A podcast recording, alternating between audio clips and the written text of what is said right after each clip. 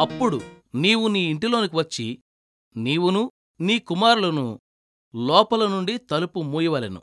రెండవ రాజు గ్రంథం నాలుగవ అధ్యాయం నాలుగవ వచనం. వాళ్ళు ప్రకృతి సిద్ధమైన సూత్రాలకు మానవ ప్రభుత్వాలకు సంఘానికి యాజకత్వానికి చివరికి ఎలిషా ప్రవక్తకి కూడా అతీతమైన అద్భుత కార్యం కోసం ఎదురుచూస్తున్నారు. గనుక దేవునితో ఒంటరిగానే ఉండాలి. మరెవరూ వాళ్ళతో ఉండకూడదు. మానవ అవగాహన శక్తిని విజ్ఞానశాస్త్ర సూత్రాలను వదిలి అంతరిక్షంలో దేవుని మహిమకి ఎదురై నిలిచి ఆ అలోక శక్తిని తేరిపారా చూడాలి. దేవునితో వ్యవహారాలు పెట్టుకోవాలంటే ఏ పద్ధతి అనుసరించాలో ఇక్కడ మనకు కనిపిస్తుంది.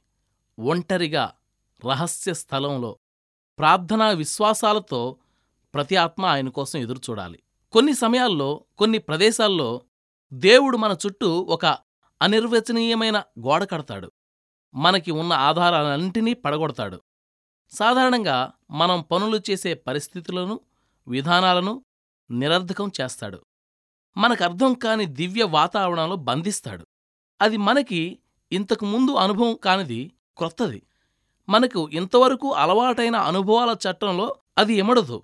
ఈ క్రొత్త అనుభవంలో అయితే ముందు ఏం జరగనున్నదో మనకు తెలియదు. మన జీవితం అనే వస్త్రాన్ని దేవుడు తన స్వరూపం వచ్చేలా కత్తిరిస్తాడు. చాలామంది భక్తిగల మనుషులు కూడా ఒక రకమైన గానుగెద్దు జీవితం గడుపుతూ ఉంటారు. ప్రతిరోజూ అదే జీవితం. ముందు ఏం జరగనున్నదో అనే సందేహం వాళ్ళకు ఉండదు. కాని దేవుడు నడిపించే ఆత్మలైతే ఎన్నెన్నో ప్రత్యేకమైన ఊహలకందని అనుభవాల్లోకి వెళ్తూ ఉంటాయి. దేవుడు తమని నడిపిస్తున్నాడు అన్న విషయం తప్ప మరేదీ తెలియని అనిశ్చిత పరిస్థితుల్లో ఆయన బంధిస్తాడు. వాళ్ళు దేవునిపై తప్ప మరి ఇక దేని మీద కూడా ఏ విధంగానూ ఆధారపడడం వీలు కాదు. మనం కూడా బాహ్యమైన వాటిని వదిలి కేవలం దేవునితో మాత్రమే కలుపబడితేనే తప్ప ఆయన చేసే అద్భుతాన్ని చూడలేం.